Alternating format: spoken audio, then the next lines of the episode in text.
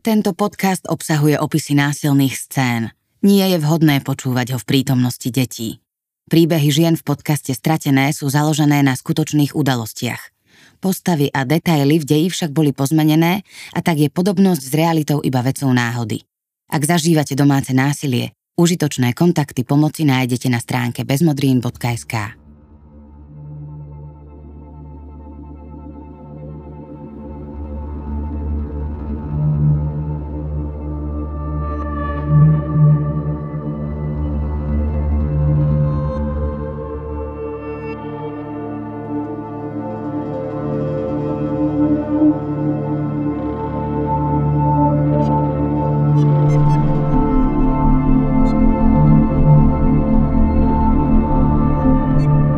aký je rozdiel medzi násilím a konfliktom?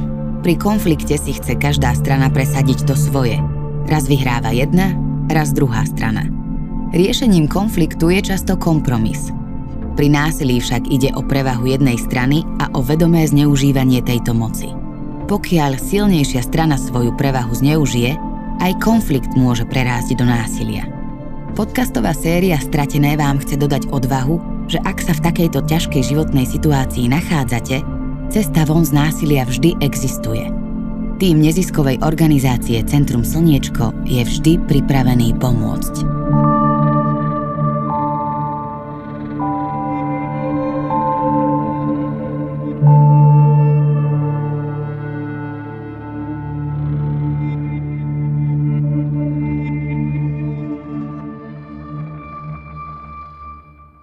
Lucia nemala šťastné detstvo.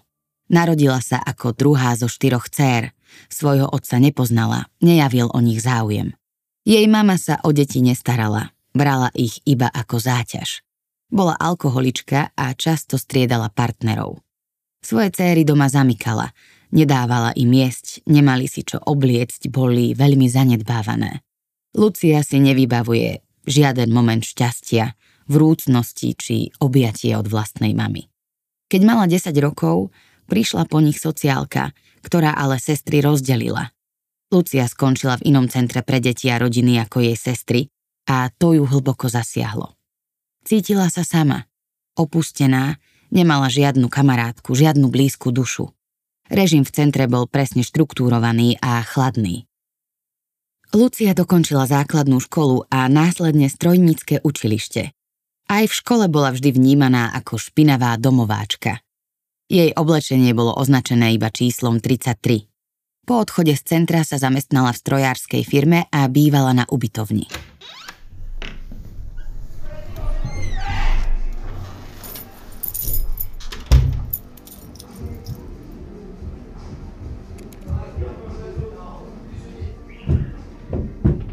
Už krátko po jej 18. narodeninách nadviazala svoju prvú známosť s Lacom. Verila, že ju ľúbi. Rýchlo otehotnela a tešila sa na ich spoločnú budúcnosť. Nasťahovala sa k nemu a jeho matke. Zaumienila si, že jej deti nikdy nezažijú to, čo ona. Eta. Mama. Eta. Rýchle vytriezvenie prišlo po príchode druhého dieťaťa. Lucia zistila, že Laco je narkoman. Začínal byť čoraz viac agresívny. Pod vplyvom drog ju napádal a bil ju všade, kam zasiahol. Denné zosmiešňovanie a ponižovanie eskalovalo do vyhrážok zabitím, ak nepodpíše listiny, ktoré jej doniesol. Bála sa a nemala sa na koho obrátiť, vôbec nerozumela, čo podpisuje. Mala úzkosti, nočné mory, depresie a strach o život. Bála sa ostať, no zároveň nemala kam ísť. Neustále žila v strachu z toho, čo príde, keď sa Laco vráti domov. Poď sem. Toto mi podpíš. Počuješ? Ty svina. Sem sa mi podpíš, lebo ťa zabijem! Podrežem ťa jak prasa! V ten večer Lucia pred jeho nožom utiekla. V tom, čo mala na sebe, s kabelkou a dokladmi. Opustila svoje dvoj- a štvoročné deti a zostala na ulici. Takto žila rok. Najprv prespávala po pivniciach, neskôr mala lôžko v ubytovni. Chodila na brigády a zarobené peniaze posielala Lacovi, aby ich minul na deti, no ten jej nikdy nedovolil deti ani vidieť. O deti sa starala najmä Lacova mama. V tomto období sa u Lucie objavili prvé myšlienky na samovraždu, ale vidina toho, že sa opäť postaví na vlastné, ju udržala pri živote. Postupne sa zamestnala ako robotníčka a našla si skromné bývanie na ubytovni. Platila na deti riadne výživné, hoci Lacová rodina ju k ním nikdy nepustila. V novej práci sa zoznámila s Norom. Rozpovedala mu celý svoj príbeh a nič nezatajila. Povedala mu o svojich deťoch, o zmluvách a faktúrach, ktoré pod nátlakom podpísala a aj to, že jej zrejme hrozilo väzenie. Noro si ju napriek nevôli svojej matky nasťahoval do domu a vzali sa. Počase sa im narodilo dievčatko Veronika. Keď mala 9 mesiacov, padol rozsudok, podľa ktorého si mala Lucia odsedieť 3 roky vo väzení.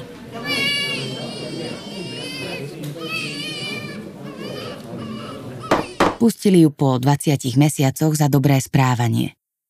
Noro s cérkou ju chodili navštevovať, ale Lucia o čase vo väzení nechcela vôbec rozprávať. Keď sa vrátila, tešila sa, ako budú môcť byť konečne spolu ako rodina. Malá Veronika však Luciu absolútne odmietala. Mama hovorila svojej babke a Lucia ju nevedela ani utíšiť. Aj napriek tomu však označuje Lucia prvých 5 rokov spolužitia s Norom ako harmonické. Počas tohto obdobia sa im narodila aj druhá cérka Sára. Noro sa však začal meniť. Začal piť a postupne jej pri každej hádke začal vyhadzovať na oči, že žije s väzenkyňou. Keď si vypil, Luciu ponižoval a bil. Čo sa ja s tebou vôbec zahadzujem, ty, ty skurvená kriminálnička, že sa nehambíš? Aj hociaký feťák ti bol dobrý. Tam si chod za ním. Presne tam aj ty patríš, ty lúza jedna prašivá. Noro ubližoval aj malej Veronike. Lucia nevedela, ako z toho celého von, tak začala popíjať spolu s Norom.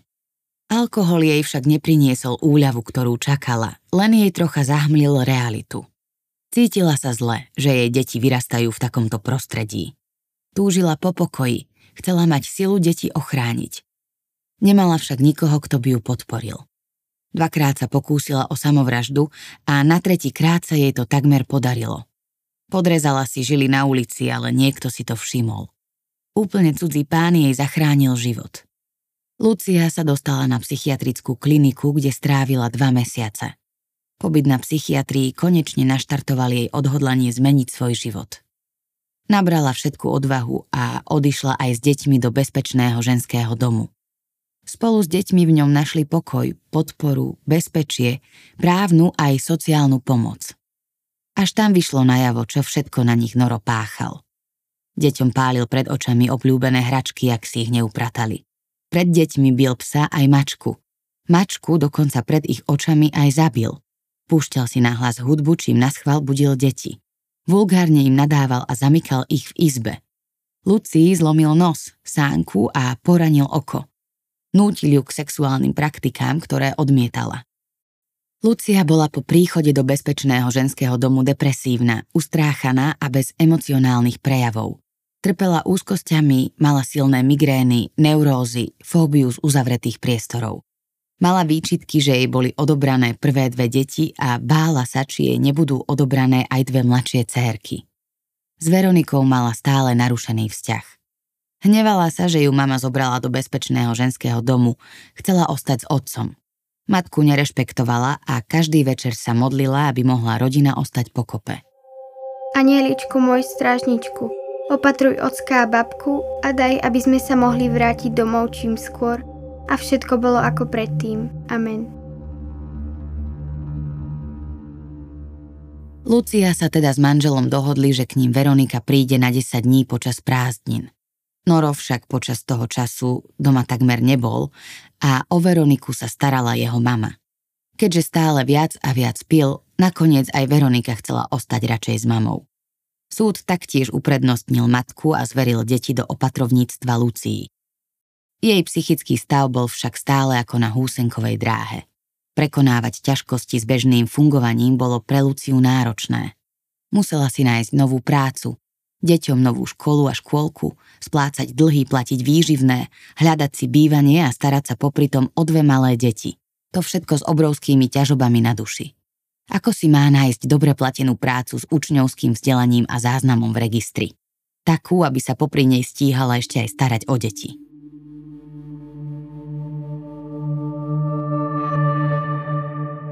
Tomto príbehu vidíme, že Lucia bola znevýhodnená hneď v niekoľkých oblastiach, že nebola to iba tá ekonomická, ktorá je taká najviac viditeľná, ale je to aj sociálna a taká psychologická oblasť, že tá žena nemala, nemala si ako vytvoriť nejakú sieť priateľov, kolegov, nemala nejakých dobrých spolužiakov zo základnej školy, ktorí by k ním chodili, kam by ona mohla chodiť, že toto sú všetko také jemné veci, ktoré si my, e, ktorí máme to privilégium normálne vyrastať, ani neuvedomujeme, že takýmto spôsobom, vlastne keď prídeme do tej dospelosti, tak už toho máme strašne veľa. Hovorí psychologička Hanna Ševčíková. Nielen nejako sociálne, ale aj, aj tak e, psychologicky. Vieme, ako sa vytvárajú priateľstva, vieme, aké je to zavolať kamoške, keď niečo potrebujem, alebo e, veriť sebe svojim vlastným silám, zdrojom, ale ona bola oslabená úplne na všetkých týchto frontoch, že mala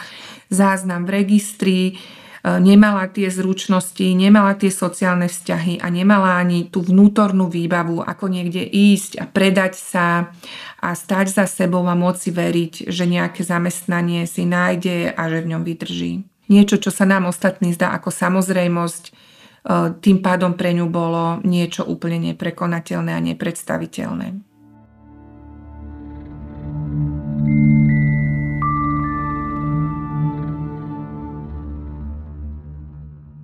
Lucia vďaka pomoci od Centra Slniečko dostala šancu zastabilizovať sa, bývať v bezpečnom ženskom dome, našetriť si nejaké zdroje a mať pre seba a pre deti bezpečný priestor. Príbeh sa ale nekončí. Koncom prázdnin zavolala Lucii pani zo sociálky, ktorá jej oznámila, že jej 15-ročná dcéra Ivana z prvého manželstva je v nemocnici s otrasom mozgu potom, čo ju otec zbil a naspäť sa vrátiť nemôže. Lucia nechcela dopustiť, aby sa ocitla v centre pre deti a rodiny, ako kedysi aj ona. A preto sa rozhodla, že si ju zoberie k sebe. Ich prvé stretnutie bolo plné emócií. Ivane otec s babkou povedali, že jej mama zomrela po pôrode. Netušila, že jej mama žije. Ivana bola zverená do Lucínej opatery, jej starší brat ale ostal u otca. Lucia sa vďaka svojej znovu objavenej cére dozvedela o ich neradostnom detstve. Ivanu bil nielen otec, ale aj jej brat, dokonca kvôli nemu skončila aj v nemocnici. Tak ako otec, aj on sa stal závislým na drogách a Ivana sa veľmi tešila, že s ním už nebýva. Luciu začala chytať panika, ako to celé finančne s troma deťmi sama zvládne. O dva mesiace na to sa jej ozval aj 17-ročný syn Ondro s tým, že otca vyhodili z ubytovne a on nemá kam ísť. Lucia požiadala mesto o ubytovanie, ale všade ju zamietli, takže Ondro musel ísť do centra pre deti a rodiny. Každý víkend sa však s mamou mohli navštevovať v bezpečnom ženskom dome. Lucii sa darilo nájsť si hlavne brigády, no nakoniec si našla aj trvalý pracovný pomer, avšak s veľmi nízkou mzdou. Po odídení všetkých platieb a splátok jej ostalo 18 eur, z ktorých mala uživiť 4 osoby. V zariadení jej pomáhali s potravinami, dokonca vďaka Centru Slniečko získala grant, aby si mohla urobiť vodičský preukaz a získala príspevok na bývanie na 6 mesiacov. Lucia viackrát musela zostávať PN, pretože z tejto ťaživej situácie a v dôsledku všetkého, čo sa jej dialo, skolabovala. Finančné problémy, vzťahy medzi sestrami sa vyostrovali. Najstaršia javila známky seba poškodzovania. Syn Ondro, ktorý prichádzal počas dohodnutých časov za mamou, jej kradol veci či peniaze priamo z peňaženky. Lucia, viete, že minule po Ondrovej návšteve zmizla rýchlo varná kanvica? No, aj mne chýbala dvacka v peňaženke. Tak to mi je ozaj ľúto. Ale budeme musieť Ondrové návštevy tuto v bezpečnom ženskom dome obmedziť. Nič iné sa s tým nedá robiť. Lucia bola na všetko sama. V bezpečnom ženskom dome bola jej aj deťom poskytnutá psychologická podpora. Takisto pomoc v právnych záležitostiach, napríklad riešenie rozvodu, vypočúvanie pri vzatí nora do väzby, pomoc pri získavaní grantov, práce a podobne. Avšak nemala kontakt s nikým z rodiny. Jej sestry s ňou roky nekomunikovali. To sa zmenilo, keď Ivana napísala do relácie Modré z neba, pretože sa chcela mame poďakovať, že napriek ťažkej situácii sa nevzdala a vzala si Ivanu k sebe. Luciu následne nakontaktovali sestry aj jej mama. Tá sa však stále zmietala medzi partnermi a alkoholom. Počas pobytu v bezpečnom ženskom dome bolo Lucii aj jej deťom poskytnutých 97 odborných intervencií. V súčasnosti žije Lucia v byte, ktorý jej bol poskytnutý mestom s dvoma najmladšími cérami. Má prácu, je bez partnera a jej psychický stav je stabilný. Tvrdí, že sa cíti vyrovnaná a svoj život opisuje ako viac spontánny, radostný, obohatený šťastím. Strach o svoju budúcnosť a budúcnosť detí prijala ako niečo, čo patrí k životu a motivuje ju robiť veci lepšie.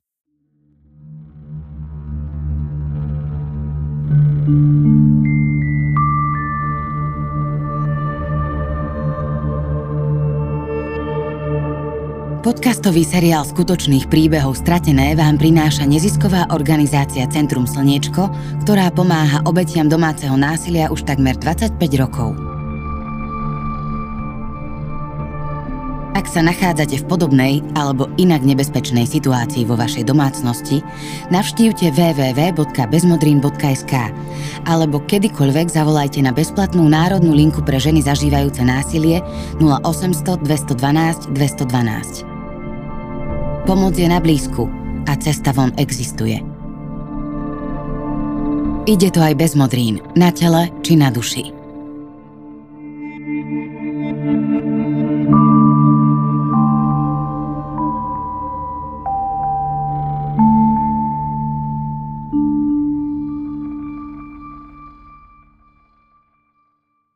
Podporené Norskom prostredníctvom norských grantov, spolufinancované zo štátneho rozpočtu Slovenskej republiky.